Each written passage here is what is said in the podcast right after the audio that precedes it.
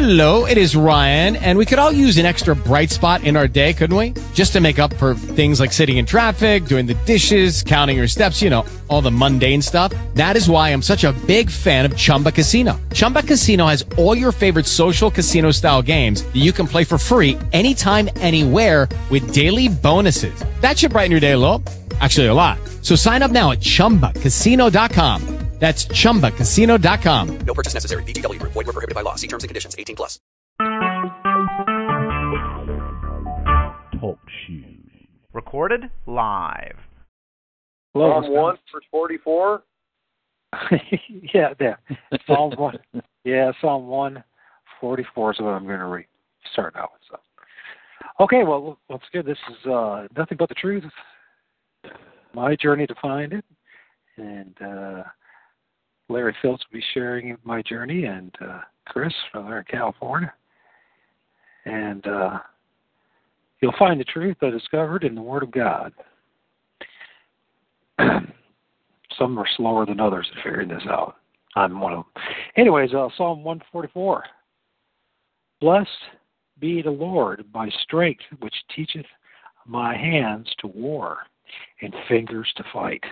My goodness and my fortress, my high tower, my deliverer, my shield, he is whom I trust, who subdueth my people under me. Lord, what is man, that thou takest knowledge of him, or the Son of Man, that thou makest account of him? Interesting.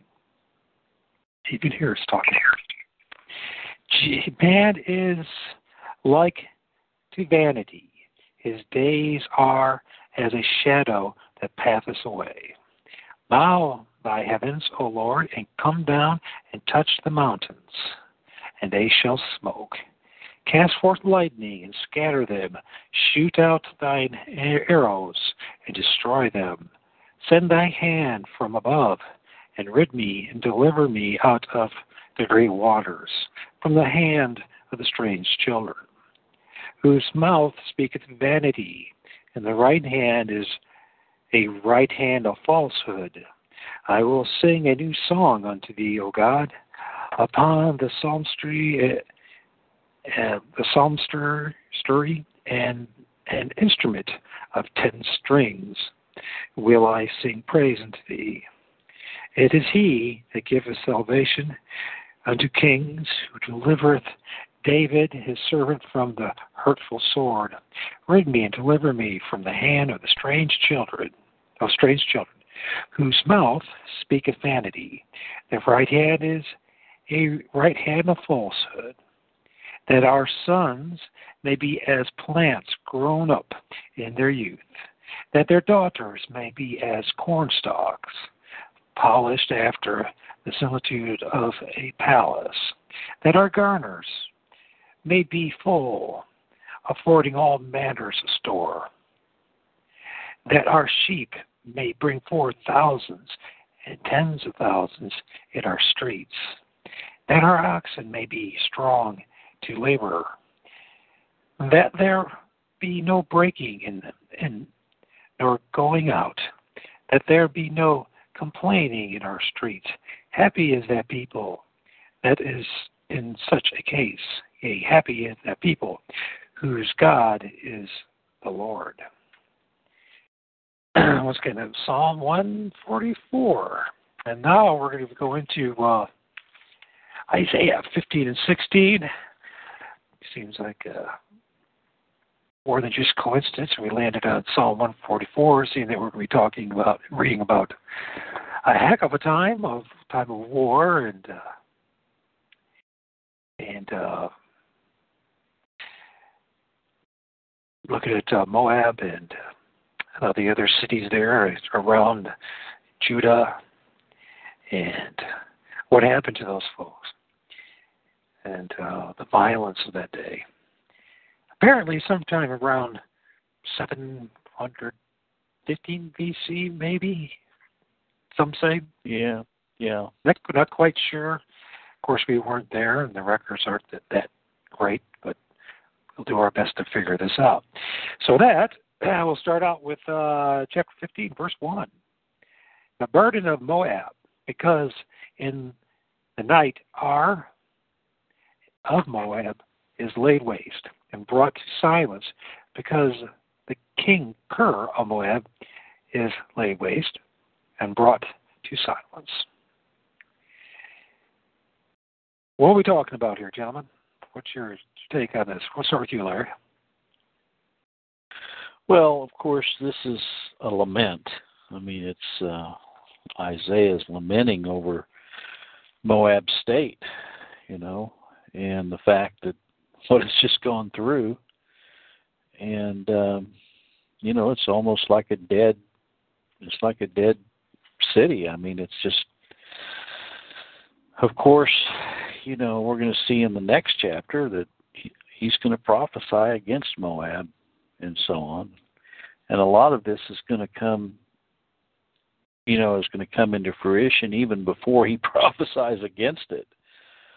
Um, but this is really, I think, just a reaction to, um, you know, the fact that God has, you know, brought, you know, I mean, it's pretty obvious when God removes his hand or when God brings judgment, uh, we're going to see that these people are going to go go into uh, weeping and lamenting over what has happened to them.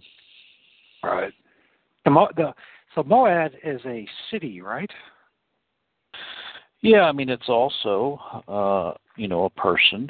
Um, but, of course, we know that every every time that, we, or not every time, but oftentimes when it's referring to a person, it's also referring to his offspring, right, or to a group of people. So just kind of like when we're when we go into talking about Ephraim or Jacob or or the twelve tribes of Israel, you know, uh, usually it's not just one singular person. All right, Chris, what do you uh, you have any comments on that? Well, no, I'll just I just like to listen. Okay, I'd like to read just a little bit here. This is from Easy English Info slash Bible Commentary slash Isaiah thirteen through twenty-three. Anyways, oh, hold, hold on, hold on. Can you tell me? Because I just kind of like to know. Here, I'll send this I, to you. I, uh, yeah, yeah. Can you send that to me? And I'll, I'd like to know who you're taking it from, so I can. This is this. This is not. Uh, uh, first of all, it's not. This is commentary. It's historical. It's not. Uh, this is not yeah. a doctoral opinion, so I'm not interested in their opinion. So, but that. This seems to be pretty accurate. I mean, close as accurate as we're going to get right this moment. So anyways, I'm going to read this, and I just sent it in the chat room if you want to look at it. And uh, chapter fifteen says a message about Moab. And I just want to read this a little bit. It's uh, verse one. Isaiah wrote in the Hebrew language. The Hebrew word for a serious message means burden, a heavy load that someone has to carry. Read into the notes before Isaiah Uh, chapter thirteen, and we do not know who the enemy was. It was, may have been the soldiers of Assyria. They came to the north, or perhaps it was the people that lived in the east from Moab. They lived in the desert. They destroyed the city called Ar, A R, which perhaps was the capital of Moab. They also destroyed Kir city. Ar was south of uh, Arnon River, and Kir was forty kilometers south of Ar. Arnon River flowed into the Dead Sea on the east side, about halfway down. Moab was mostly the south side of the river, but a few cities on the river's north side were in Moab. Moab, the people, are silent. Uh, that, that might sound as if the people were completely quiet, but they did not make noise, a lot of noise. At verse two, three, and four, we learn a lot of uh, learn that the people of Moab cried, they wept aloud. Silence here means that they had nothing to say to their enemy. Their enemy had ruined them. Anyways, uh, I want to, if it's all right with you, before going further, I'm going to read the rest of this.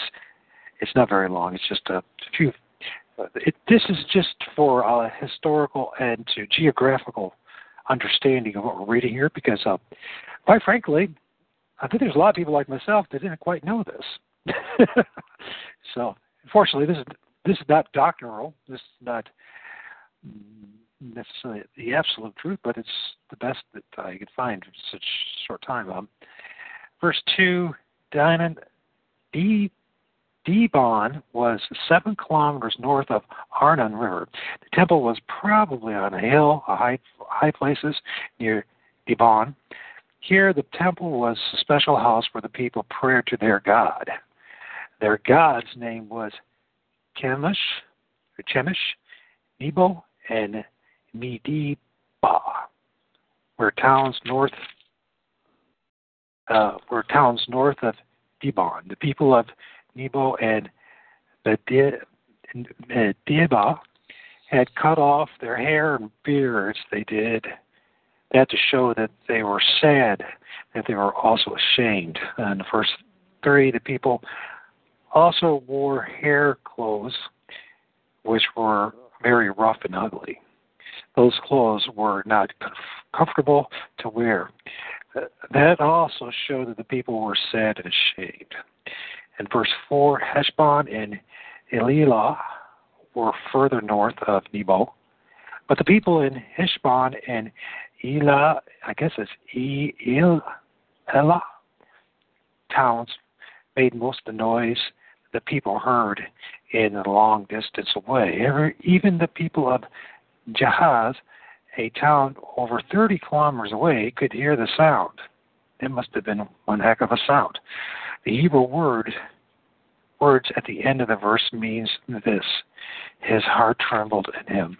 It could mean that the soldiers are afraid, or it could refer to a whole nation called Moab. It probably means both. The Jews believe that the people thought in their hearts. Verse five, we wonder who cried aloud in his heart because of Moab. Many Bible students say that this means Isaiah, but in verse nine, we believe that the God himself is speaking in this section, because it is God who will make more bad things happen. God will punish the people of Moab because they are proud, in Isaiah sixteen six. But that makes God sad. So God cries aloud in his heart because of Moab. This is a special type of sad poem. It starts with, "It is true." First section of the chapters. The chapter also starts like that in verse one. The people of Moab are now refugees. Refugees are people that are running away from their own home.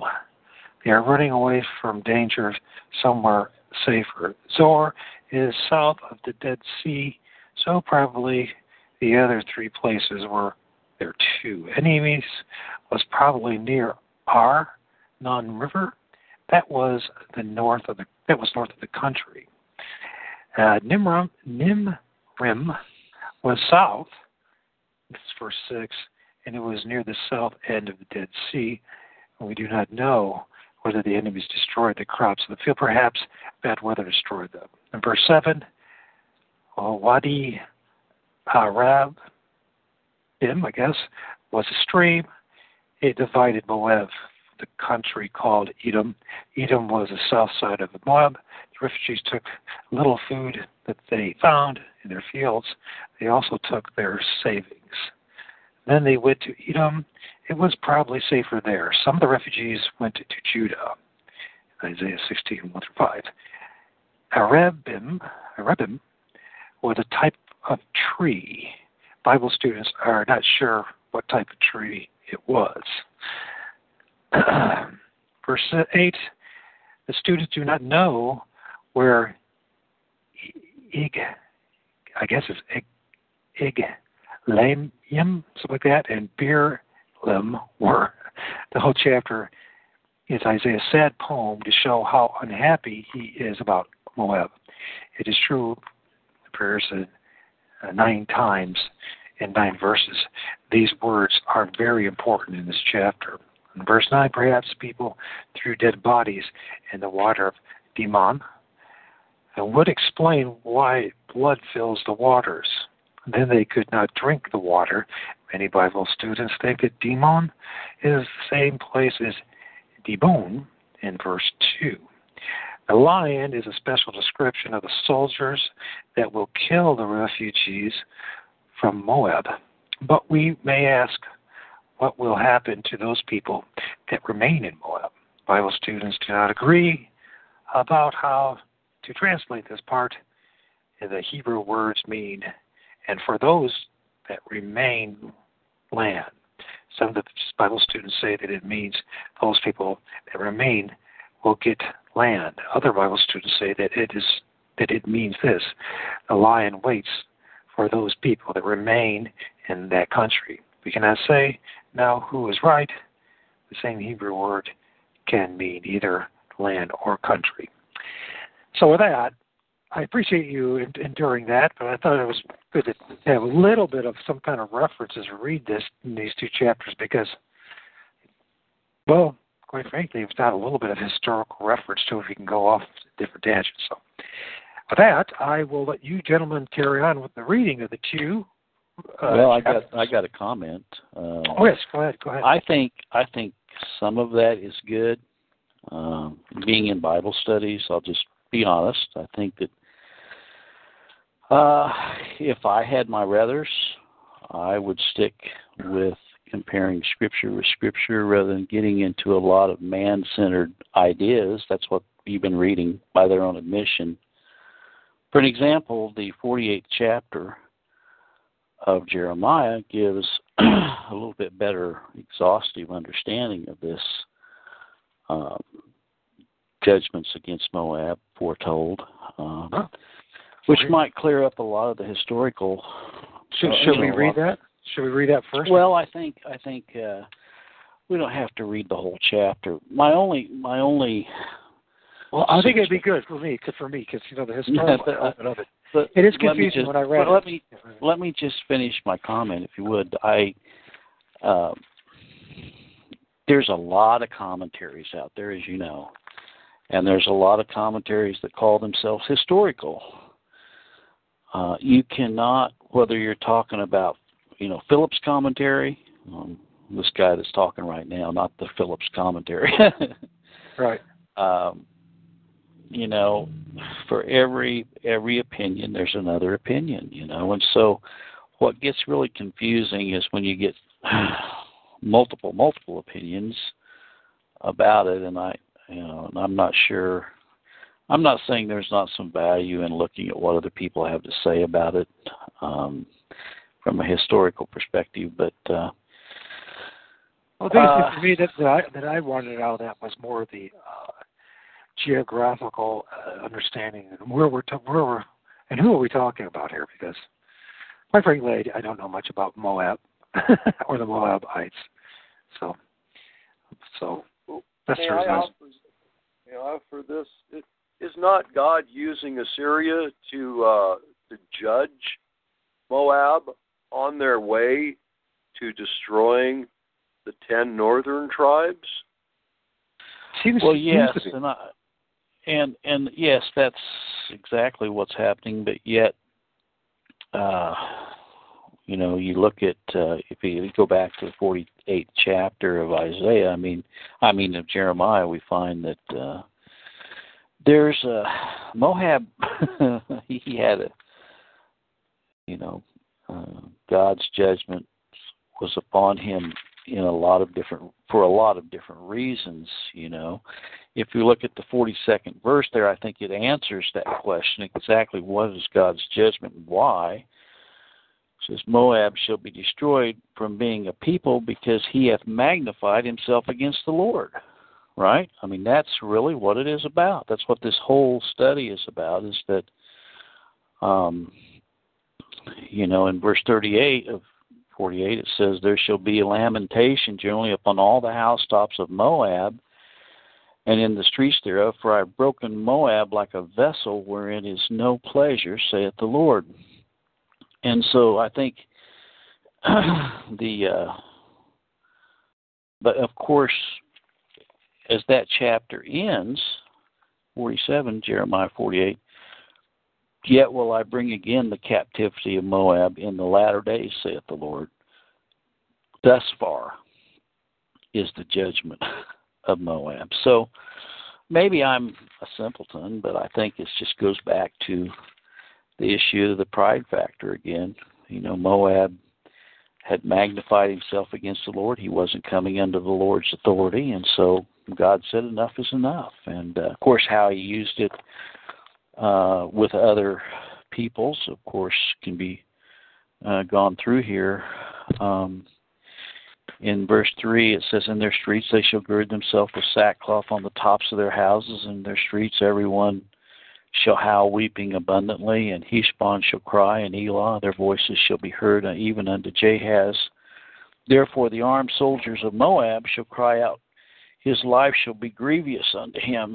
And uh, if you want to read, Chris, maybe from five down to uh, the end of the chapter, then maybe we can all make some comments about our thoughts on that. All right, Isaiah fifteen, chapter five.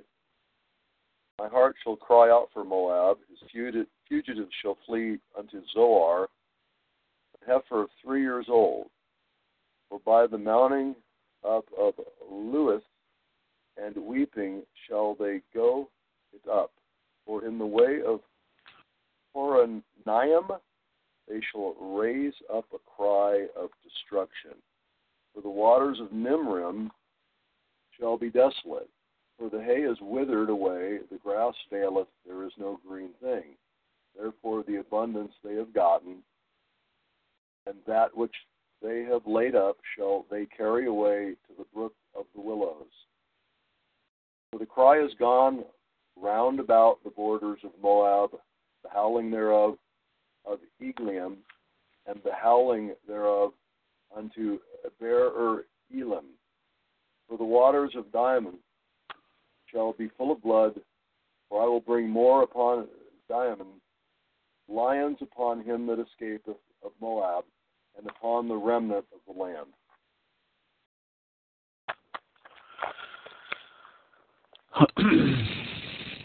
Mike, Michael? Yes. I just muted myself. Good stuff.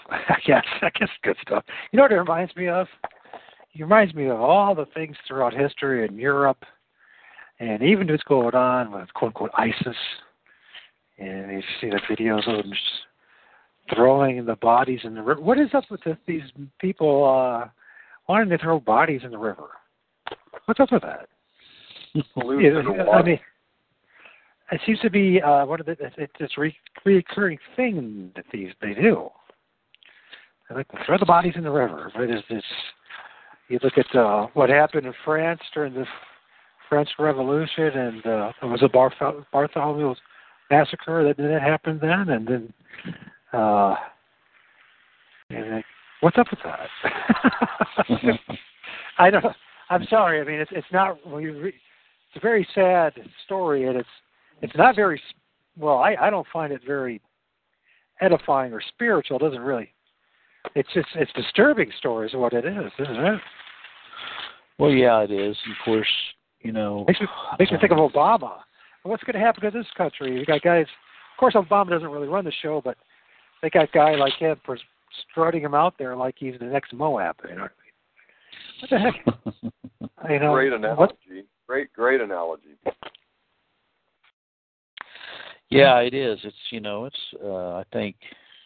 You know, it's like we were talking on Walt's broadcast. You know, you you look at the historical events in the Old Testament, and you can, you know, you can see a mirror of what's, you know, there's nothing new under the sun. Also, that uh, you can also uh, in each of these chapters, you can compare what was going on in a little bit different time frame, right in the Old Testament.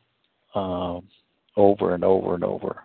Uh, I mean, you can even go to Numbers. Um, you'll see in the twenty-first chapter of Numbers and the thirty-third chapter of Numbers, this reduplicating itself all over again. We won't, we don't need to go there, but, um, uh, but you know, if you look again back into the, um,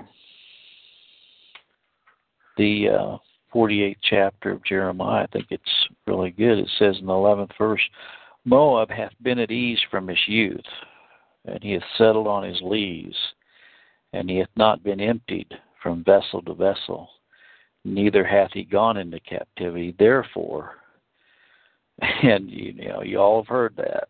This is therefore. This is in the the reason this is therefore because therefore, you know, here's why it's here for. His taste remained in him, and his scent is not changed. Therefore, behold, the days come, saith the Lord, I will send him wanderers that shall cause him to wander, and shall empty his vessels and break their bottles. So, uh, you know, and so in verse fifteen it says, Moab is spoiled and gone up out of her cities, and his chosen young men are gone down to the slaughter, saith the King, whose name is the Lord of hosts. Notice it's referring there to Christ. Um, and so Christ is the one that is coming against this. Uh, it says the next verse, the calamity of Moab, verse sixteen, near to come, and his affliction hasteth fast. All ye that are about him bemoan him, and all ye that know his name say, how is the strong staff broken, and the beautiful rod, and so on. And uh, so then down in twenty, he says that he's confounded. Moab is confounded, for it is broken down. Howl and cry, tell it, ye, yet it in Arnon, that Moab is spoiled. And um, so anyway, in verse twenty-six, make ye him drunken, for he magnified himself against the Lord. I have done that many times in my life, you know. We all have. We've magnified ourselves against Christ, you know, and in so many different ways. I mean, um, and uh, Moab shall also wallow in his vomit, and he also shall be in derision. You know, I've wallowed in my vomit, not literally. I know a lot of people involved in alcoholism have done that, but I've wallowed in my uh, lack of, um, you know, filled up with myself vomit, and he also shall be in derision. And um, so anyway, that's, I think that's the spiritual implications of this uh, judgment, uh, Moab, you know, because he's just magnified himself, and And, uh, you know, I don't know if you want to read in the sixteenth chapter, Michael, start us out on that one. Sure. Uh, chapter sixteen of Isaiah, verse one. Send ye the lamb to rule, to the ruler of the land of Selah, to the wilderness, unto the mount of the daughter of Zion. Uh, when he says here, send ye the lamb to the ruler, what is he, what is he talking about there? Well, this again is a prophecy against Moab, and we're going to see as we go on down. Um, you know, it's not, it's not a good, it's not a good lamb, whatever the lamb is, okay? Because what I mean is the lamb's not going to bring good, good tidings. He's going to he's going to prophesy against it. You know, we can see that in verse ten where it says, gladness is taken away and joy out of the plentiful field, and in the vineyards there shall be no singing. So it's not. So it's not. Uh, all I can say is that, you know, lamb is not capitalized there. Um, But I think it's a messenger of, well, I think we'll, we'll go on down through. We'll see a little bit more what the message is. Okay. Uh, you want me to read, or Chris, would you like? Sure, sure. Go ahead, sure. and then maybe maybe we can each read like four verses, and then we can stop, and and each of us can make any comments we have. Okay, I'll read, I'll read up to verse four here. Uh, For it shall be that as a wandering bird cast out of the net, so the daughters of Moab shall be at the fords of Arnon. Take counsel, execute judgment, make thy shadow as the night in the midst of the noonday. Hide thy outcast, uh, bewray not him that wandereth. Let him that mine outcast dwell with thee. Moab Be thou a covert to them that them from the face of the spoiler. For the exec- extortioner is a, an end, and the spoiler ceased, and the oppressors are consumed out of the land. Well, sounds like there's always been a bunch of, even to today, there's a bunch of extor- extortioners and spoilers, and uh, it uh, makes you think. I mean, when I read this, and I know it's a bit of a date, it's dangerous to do this. Um, when we all have a tendency to do this, is to project into our own time. I don't uh, think I, I don't agree with that. I don't think it's dangerous. What I mean is, you know, um, the reason I say I don't think it's dangerous, put this way, um, throughout the New Testament, Christ uses Isaiah to identify what is happening in that day, in the day that he is. Uh, and so I don't think it's necessarily a futuristic position to apply uh, prophetic utterances from Isaiah to uh, to us. In other well, words, I, I, think I, I, I wasn't thinking about the prophetic. I was thinking about more just, you know, because uh, we weren't there contextually. There's a bit of a danger involved.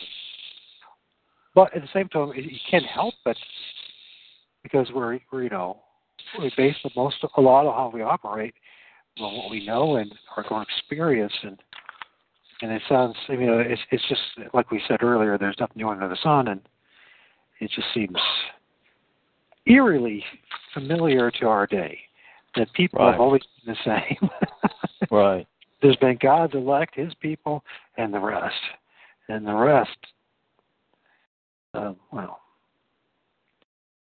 so you see, you know, they're throwing their bodies in rivers, and extortioners, and and uh, et cetera. You know, spoilers. And it just goes on and on. It's uh, well, it's like we were talking about earlier regarding why this judgment's coming on Moab is because of his own pride, and we're going to see that even further demonstrated down in verse six, and and also we'll see it further demonstrated back over to the uh, parallel chapter in forty-eight Isaiah and uh, um, in verse twenty-nine. So yeah, I mean, it's, you know, it's a result of sin. It's a result of man-centered uh, centeredness, and God has never ceased to hate it. He doesn't hate it today, and he didn't hate it back then. So that was uh, you know that they threw him. They, Remember, it says uh, anybody that escapes Moab, the lions will get him. Yeah. So, so there's there's virtually no escape from Moab. This is how heavy God's judgment is on Moab. The lions get you if you even get out of the city and escape right. the Assyrians. But at the same time, uh, they throw the bodies, dead bodies, in the river to pollute the water. I mean, you know what a a, a, a decaying body. Is yep. putrefied, and uh, and and any waters around in and around that area is going to be just so polluted, just so mucked up that uh, yeah. that you know uh, they won't. There, there'll be no drinking of water, and lions get the remnant of those who escape. And could you imagine with the great populations? See, I believe I agree with you, uh, uh, Larry. Uh, And Michael, you don't have a problem there with uh, an, being uh, seeing the analogy of of our, our country in our day with our vast population. Could you imagine what can take place with dead bodies heaped up and the and the plagues that result as a re, you know from that? I mean, but no, there is no escape from Moab, and uh, yeah, they're on their way to. Uh, to the ten northern tribes, you know, yeah. ultimately. Syrians were, were brutal, barbarians. You know, it, uh, it reminds me of World War Two. That's what it reminds me of. The images of Dresden or the Eastern Front and the wars between uh, Germany and Russia. And the, I mean, we, we, we can't even comprehend. I mean, in fact, it just gets on and on. I mean, you look at uh, what happened uh, in World War One, and uh, the number of people that died was on the British side fighting the Turks in the, or the Ottoman Empire, Northern Africa, the Middle East. I don't know if you realize this, but a million men died oh, in that yeah. war. Well, Just in, I'm, not talk, I'm not talking about the the Western Front. I'm not talking about France. You know, I'm talking about North Africa and the Middle East. And when you know, Britain took over uh, Jerusalem, and the number of men that died in just that one portion of the war, a million. They don't talk yeah. about that ever. But that's these that's are all. All these wars are predicated on little men in suits. We call I call them bankers' wars. That's what predicates. That's what is, is the whole origin of all warfare. Comes yeah. from the, the banks. It's all about the banks. It, well, then, there's, there's the day, good, it was all about the money good, exchange. A good, a good book is called uh, Babylonian Woe, if you understand, because it's it's not just the banks. It's always been a combination of the banks and the priestcraft. And if you look yeah. at uh, World War Two, and who propped up Hitler and Stalin and Mao, uh, it was Rome and the Jesuits, along with the yeah. bankers financing it. And uh, it's just... both sides. In fact, I, in fact, when I think of Moab, I think of Hitler, and I think of Stalin, and I think of Mao. And that's what I think of. Yeah, you never hear about never hear about Mao killing uh, eighty million of his own people, or even Stalin killing sixty million, and especially the Ukrainian farmers, so he could feed his troops.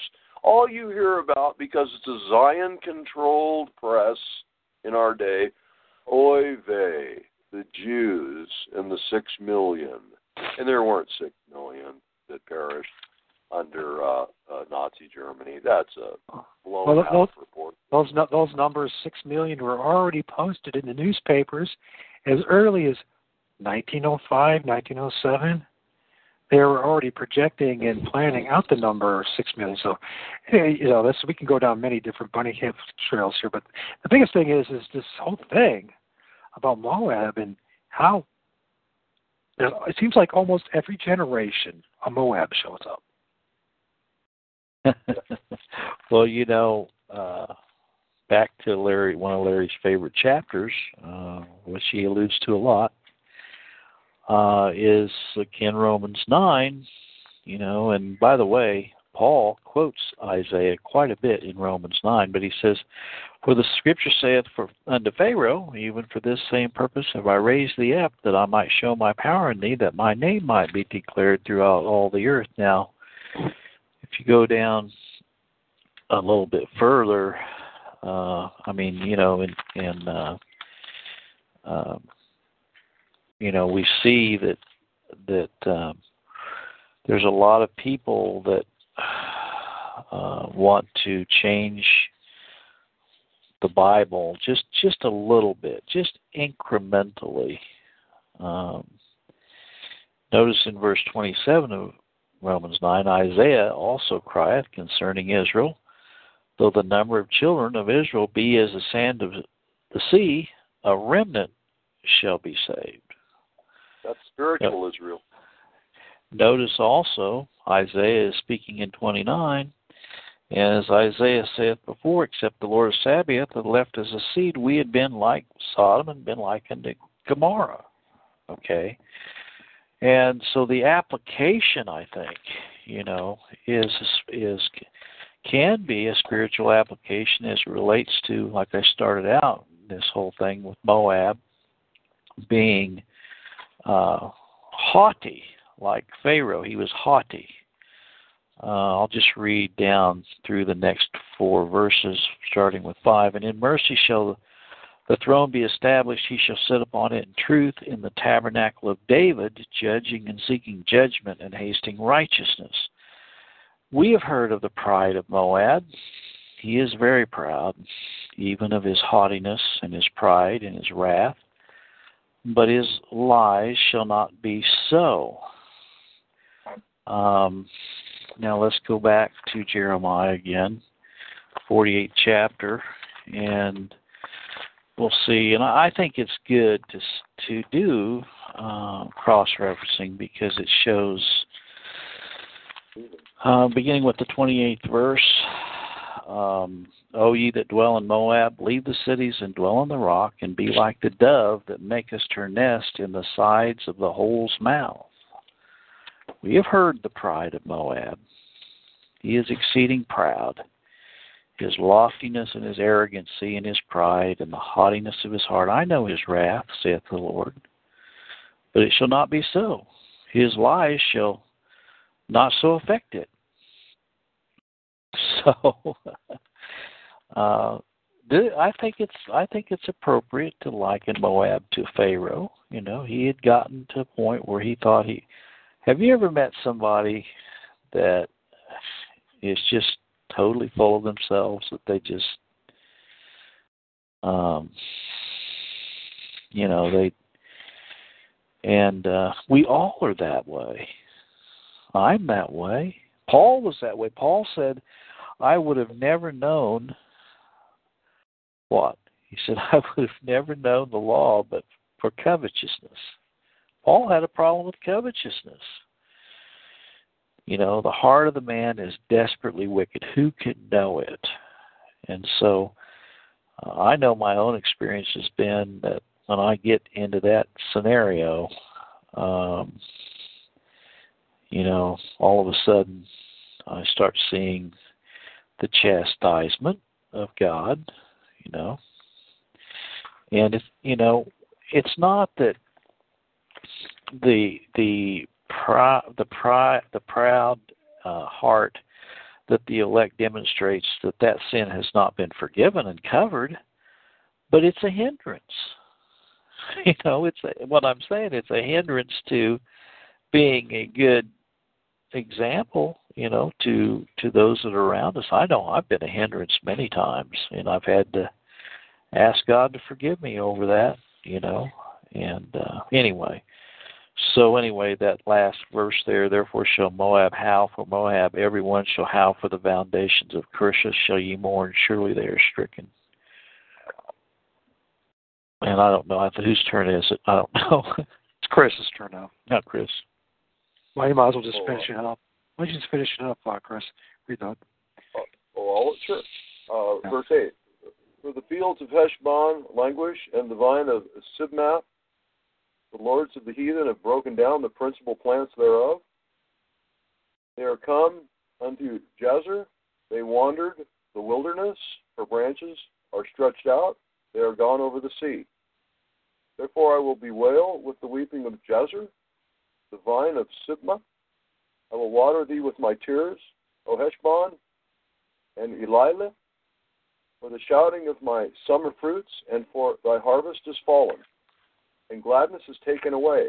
In joy of the plentiful field, and in the vineyards, there shall be no singing, neither shall there be shouting. The treaders shall tread out no wine in presses. I have made shouting to cease. Wherefore my bowels shall sound like an harp for Moab, and mine inward parts for Kirharish. And it shall come to pass, when it is seen that Moab is weary on the high place, that he shall come to his sanctuary to pray, but he shall not prevail. This is the word that the Lord hath spoken concerning Moab since that time. But now the Lord hath spoken, saying, within three years, as the years of a hireling, and the glory of Moab shall be contemned, with all that great multitude, and the remnant very small and feeble. Feeble.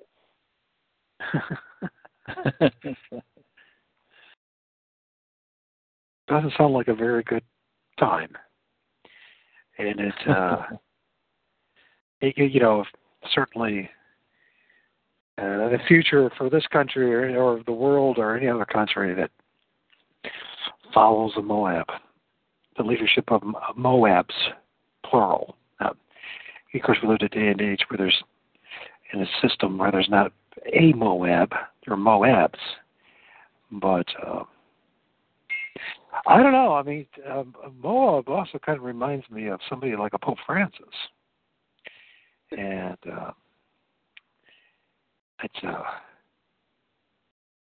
I don't, you know. Well, we would we would certainly hope that uh, Pope Francis would receive the same thing that Moab did. I don't, I, uh, you know, by all appearances, you know, it doesn't appear that that's going to happen. Uh, it seems as though God has.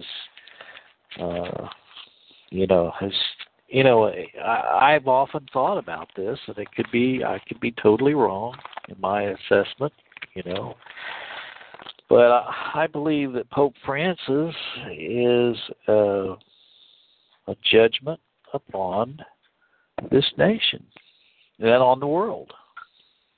You know, it's a judgment coming against those who have perpetrated this lie for centuries. It's not only the Arminian lie, but of course the whole, uh, you know, the haughtiness, the man-centered religions. Uh, you know, of course we know that's Jesuit-inspired from the first place, but God's the one that has allowed Jesuitism to excel.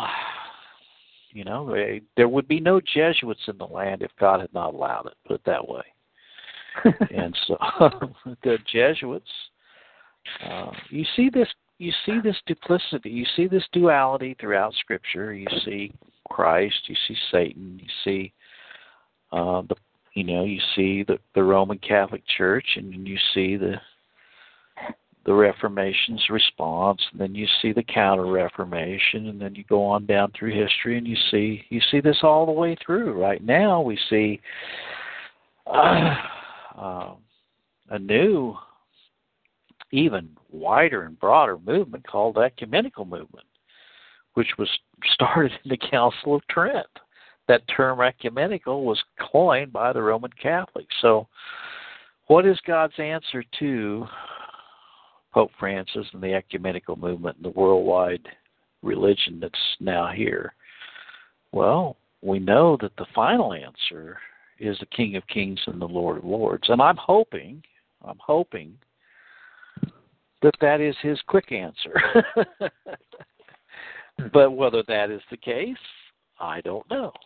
I'm not a prophet. I read the Scriptures, and I read, you know, I heard a really good uh, thing about, you know, from a person the other day make the statement that, uh, you know, Christ is, is the end of the law, to righteousness. In other words, the end times began at the ministry of Christ or at the birth of Christ. You know, that that's the end times. We're living in the end times, but we've been in the end times for, you know, two thousand sixteen years or whatever. So how long the end times are going to remain, I, you know, that's not for me to decide. That's back to this pan eschatology. It's all going to pan out. I don't, I don't. Make I don't make eschatology a point of fellowship. Now, that doesn't mean that I won't speak out against dispensational futurist theology, you know. But I am not, you know, if someone says that they're trusting in Jesus Christ as their Savior and they believe in election and predestination and they're not denying uh, Christ and they're upholding him as as their only hope of salvation, and that's, it's kind of like you were saying this morning, Chris, you know, this uh, geocentric, heliocentric position is not a salvation issue, but that still, it is a biblical issue. In other words, when pe- once a person starts coming against the Bible in one area, what happens is that they start coming against it in many areas. So that's sort of my my take on that. Yeah, and the thing is too is uh, as lovers of, we should become lovers of truth. So we want to know the truth, especially about what our world is and what it looks like. And for my research, the fascinating thing, most fascinating thing of all, is it's two thousand sixteen, and we don't know. If one is honest, and it takes time. It takes time to do this. I I spent hundreds of hours of my life studying this, and I've come to the conclusion that we generally don't know what our world looks like. We think we do because of some, uh, these uh, computer-generated imagery of a round ball, but we don't know what it looks like. Now, best bets, it's, it's, it's certainly leaning towards, quote-unquote, flat Earth, but in the end, we still don't even know that. You know, we really don't. God does not want us to know what uh, you know, what this place we call Earth looks like, which I find fascinating. But right, besides right. that, besides that, we should be wanting to know the truth and certainly not perpetuating lies. Now, here's another thing, going back to this whole thing about politics and, uh, and it, you know, you, you've been listening to Mike's, uh, Mike's sermons and all that. It, it sounds like you have any, like the whole thing about the end of the, the end of the age, the end of the yeah. world yeah. started. It started. And it's not just Mike. This is not just Mike that holds that view. I mean, quite a number of, you know, go ahead, man. Yeah, yeah. Well, I, never, Mike is, I agree with Mike. I, I, I never thought of that, but I guess she's right. I mean, so if we, we it's been the end of the world for two thousand years, and I guess until the, the God is has is gathered his. I guess what would be the reason? Something I think he's waiting for is his final, his last elect individual comes to him, is you know, comes he or he brings him to him. I guess once his fish, his work is done, right? That's when the work is done. When he is like a like a like a hen gathers all her chicks together, he brings all his elect together, and then it's over with, right? So yeah, and of course, in, you know, in, in the in the mind of God, I mean, in eternity, it's already accomplished. But yeah, in time, if you want to call it in time, I mean, it's going to end up in eternity, right? yeah, yeah. I, I guess that's right. When the last of the elect comes in to the fold, then the end comes. But it doesn't say that anywhere. But it no. alludes to that. You alluded perfectly there, Michael. Uh, and gave me def- more definition in regard to that, because I always wondered about that. It's been said that when the last of the elect come in, then the end will come, but I've never found it in the book, but it seems reasonable, but maybe there is a specific verse that, that points to that, but otherwise it's, uh, hopefully that is the case, and hopefully that will come about uh, sooner than later. Yeah, well, I think... Um... you could make a case, at least, um, you know, and I know that uh, a lot of people think I spend way too much time in the twenty-fourth chapter of Matthew, but it, I think you could make a case for that there where it says that, uh, uh, let's see if I can find it here, um, but that day and hour knoweth no man, no angels from heaven, but as Noah, so shall also the son of the coming man be. And then it goes on and down. It says, um, uh, trying to find the portion that says that the day shall be shortened. Uh, here it is in the twenty-second verse. Verse twenty-one, for then shall be great tribulation such as was not since the beginning of the world to this time, no, nor ever shall be. And except those days should be shortened, there should be no flesh be saved, but for the elect's sake those days shall be shortened shortened. And so um, you know, it, it seems like there's a correlation between um, you know the the tribulation such as was not since the beginning of the world to this time, no nor ever shall be, and the day and the time the days shall be shortened, and Christ comes back. And then he says in verse thirty, and then shall appear the sign of the Son of Man in heaven, and then shall all the tribes of the earth mourn, and they shall see the Son of Man coming in the clouds of heaven with power and great glory. And so, um, yeah, I think there is a gathering. There's a gathering um, of God's elect. And, uh, and you're right, Chris. I think that that points, to, in other words, and I know we've all heard this before, but I think it bears repeating. There's no way you can add to or diminish from the kingdom of God. That's God's deal. I mean, God. And by the way, God doesn't. God doesn't add to or diminish from His kingdom. It's fixed. It's a decree. You know, He said, "The words have gone out of my mouth." You know. Oh, and brother, they they hate that. Yeah. Arminians hate, hate that. Yeah.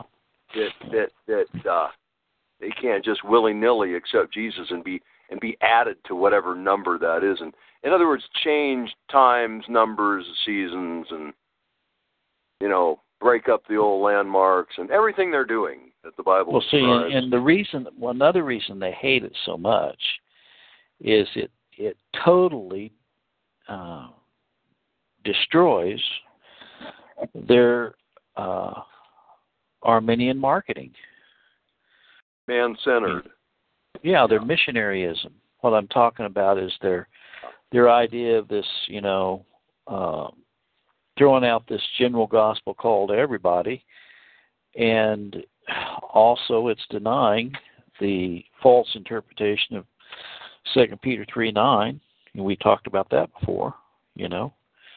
God is not willing that any should perish. Of course God's willing that some people perish. If God wasn't willing that if God wasn't willing that some people perish, then everybody's going to be in heaven.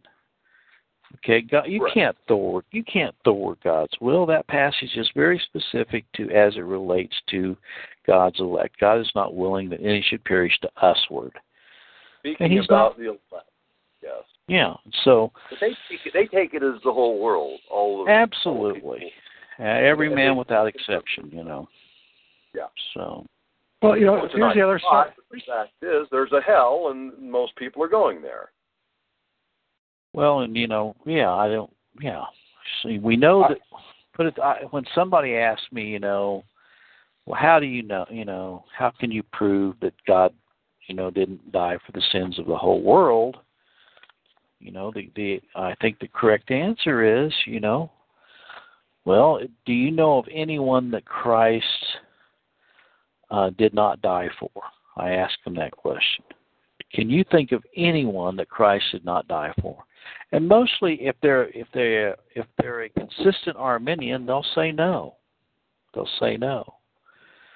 And then I just go back and I say, well, then what about the Amorites, the Hittites, the Girgashites? You know, in other words, why would God command that the Israelites go out and slay utterly the her, you know, all these people, and, and including their children, and at the same time he died for them? Doesn't that Correct. seem a little duplicitous? Well, they don't look at it like that. See, they think that they're in the New Testament, and it's another... I know that, but I, I make sure I tell them, now, wait a minute. We're talking about, you know, when you say that God is not willing that any should perish, you're referring to every person since Adam, correct? I make them, uh, you know, agree to that. And so that's when I go. And then I say, okay, well, uh, did Christ die for Judas? Oh, yes, yes. He was a friend. Judas was a friend of Jesus, you know. So he held up his heel against our Lord. That was prophesied yeah. long before this, this betrayal. And then the final, the final thing I'll say, which that's usually when we, you know, when they choose to part company with me, is I ask them, you know, did Jesus Christ die for someone that he hated before they were born? You know. Well, they'll and say they, that Jesus didn't hate everybody, he loves everybody. Well, then I'll take them to Romans nine and say, well, here it says that he hated Esau before he was born, before he even did any good or evil.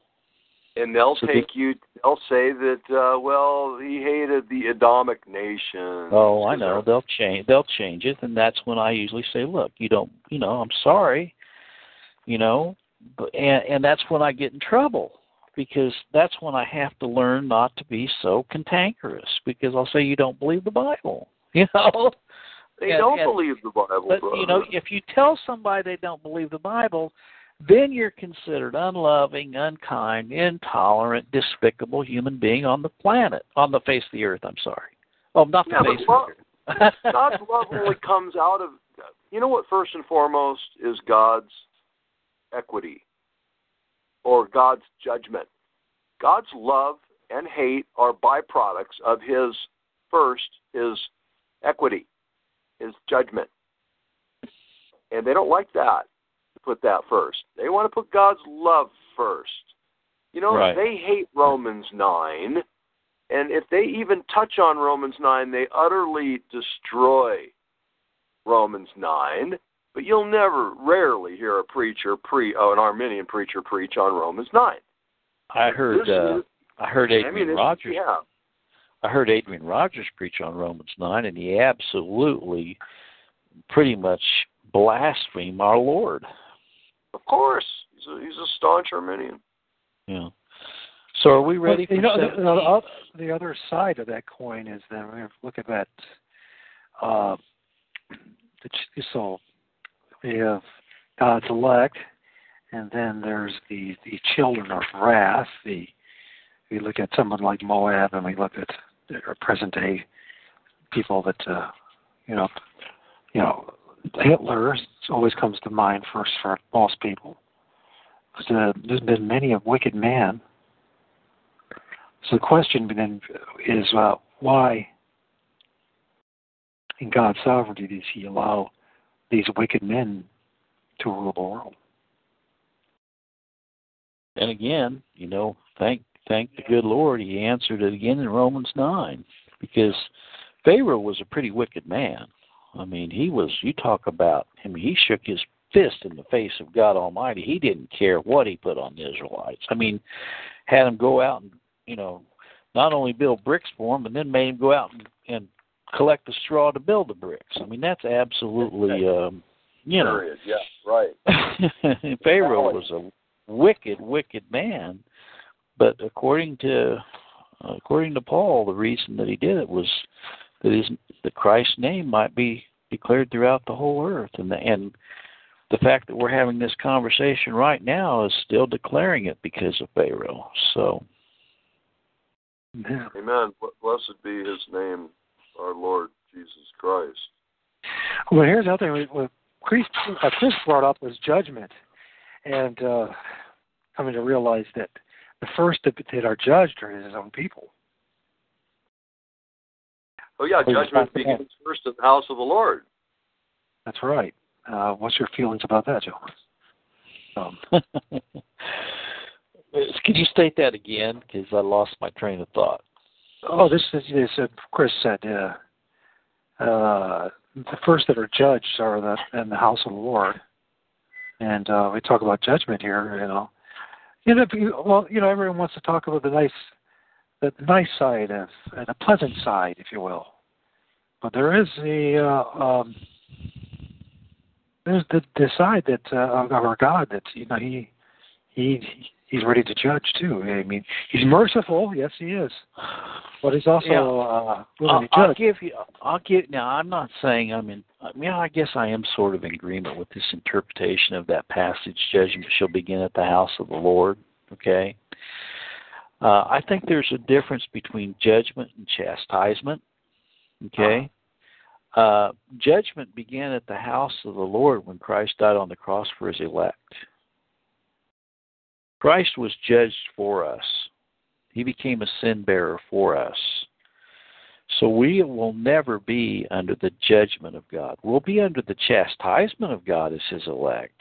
Okay, he will chastise us. And, and like I said earlier, our sins are a hindrance and stuff.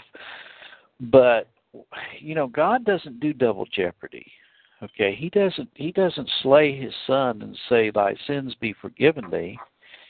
And uh, I'll never remember them again, from the east is to the west, and then come and bring judgment on us against, again for those sins. I, I just don't, you know. And so I think judgment began at the house of the Lord when Christ said it is finished on the cross, and we we we took on the imputed righteousness of Christ. We took on the what of Christ? Imputed righteousness. Oh, absolutely. Yeah, the substitutionary yeah. aspect yeah. of, of yeah. imputation. Yes. Yeah. Beautiful, isn't it? A, yeah. a, a, hard, a hard nut for most to crack, though. Yeah. well, um, you don't like so, that. Then, so then um, why raise up a man like Moab or Hitler or Stalin or Mao? Or, well, Moab. Uh, and Stalin and Mao, they all appeared, I mean, by all appearances, they were they were reprobate. They weren't elect. And so uh, back to the answer that Paul gives, you know, that his name, Jesus Christ's name, might be declared throughout the whole earth. Now, his declaration, when he declares himself, um, you know, he's declaring himself uh, to the elect. He's also declaring himself to the reprobate. It says that every tongue will bow and every tongue will confess that Jesus Christ is Lord. Okay, now we know the answer to that, that those who are in, you know, the God's elect, through God's wonderful mercy and grace, have come to confess his name while we're yet living. He says, if you confess me before men, I'll confess you before my Father, which is in heaven. You know, but every knee, every knee will bow. You know, every tongue will confess that Jesus Christ is Lord. Well, one of the things, one of, one of the things I'm observing too, though, is from the Old Testament and even to our present day, that a lot of these horrendous wars are in areas where there's extreme idolatry. Extreme. Now, if you look at uh, Europe and being Roman Catholic through and through, Eastern Europe and Russia, uh, Eastern Orthodox, very pagan areas. Now, I want to say something about our country, because our country is riddled with pagan idolatry. From the border of Canada and, and America, every mile having an obelisk milestone to every false image of Christ you can imagine, all uh, statues and churches of Mary and all that. One can only assume that if he's allowed this to happen over and over again, even in our own day, that we're not going to be exempt from this as a country. We're not going to be. We're not going to be what? Exempt from oh, judgment. Well, well, uh, you you have to make a distinction again between those who are God's elect and those who are not. And I think the biggest problem is in our society, we are so uh, under the impression that there's a lot more elect than there are.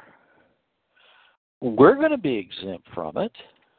I mean, in other words, uh, I'm not saying that uh, we won't, we couldn't, you know, uh, I'm not saying that God's judgment on the reprobate uh, couldn't affect God's elect. And I'm not saying that God's elect are not going to go through persecution, because it's already happened. We see it in the Fox's Book of Martyrs and so on. But the difference is the reprobate is not going to be exempt from his judgment, but the elect is going to be exempt from his judgment, his eternal judgment. And yes, the elect, the elect may be chastised, okay, for not uh, following, you know, not being obedient and taking a stand against evil and hiding their, you know, they're sticking their nose in the sand and all that stuff. But yet at the same time, judgment, you know, can, denotes eternal, uh, the eternal wrath of God. You follow what I'm saying? Yes, I do understand what you're saying. Yeah. But the same token, though, uh, we do live in Babylon, and we yeah. do live in a very idolatrous part of the world. And if, if, if history has anything to say about it, it doesn't look too promising. No, it's not. It's not promising at all. I mean, it's it's absolute. I mean, when you hear people say, you know, America's ripe for the judgment of God, they're right on. I mean, it, you know, I don't, I don't. My wife says this all the time. She goes, I don't see how God has restrained Himself this this long. She goes, I, I don't understand. She goes, I I can't figure it out. Well, in another place it says the long suffering of God leads us to repentance. So, you know, the only answer I have as a possibility is the only reason God has restrained his judgment on this nation is is for the elect who have not come yet to saving knowledge of Christ. Yeah. Very good.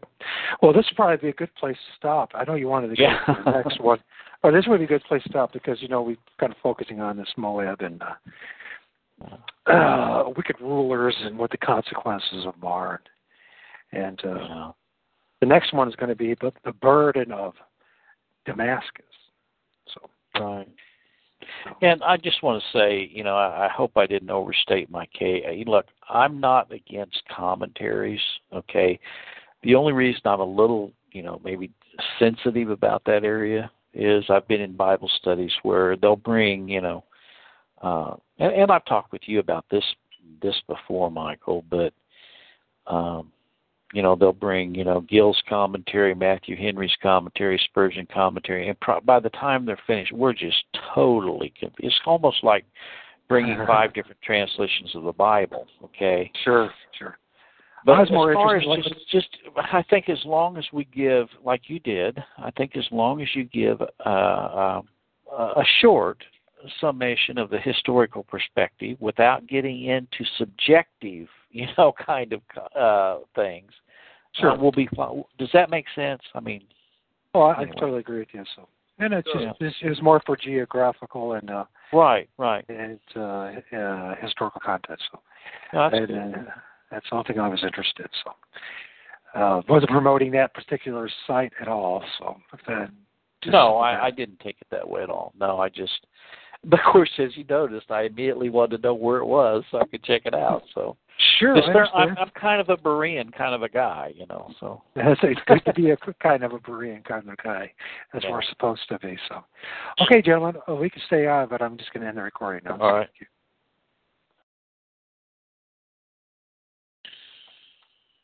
Thank you. How you doing today, Michael? Hold on a second, trying to end this. Uh, put all my personal problems on. Well, you're not alone. We, you know. Sorry, you won't let me end. Lucky Land Casino, asking people, what's the weirdest place you've gotten lucky? Lucky? In line at the deli, I guess? Aha, in my dentist's office.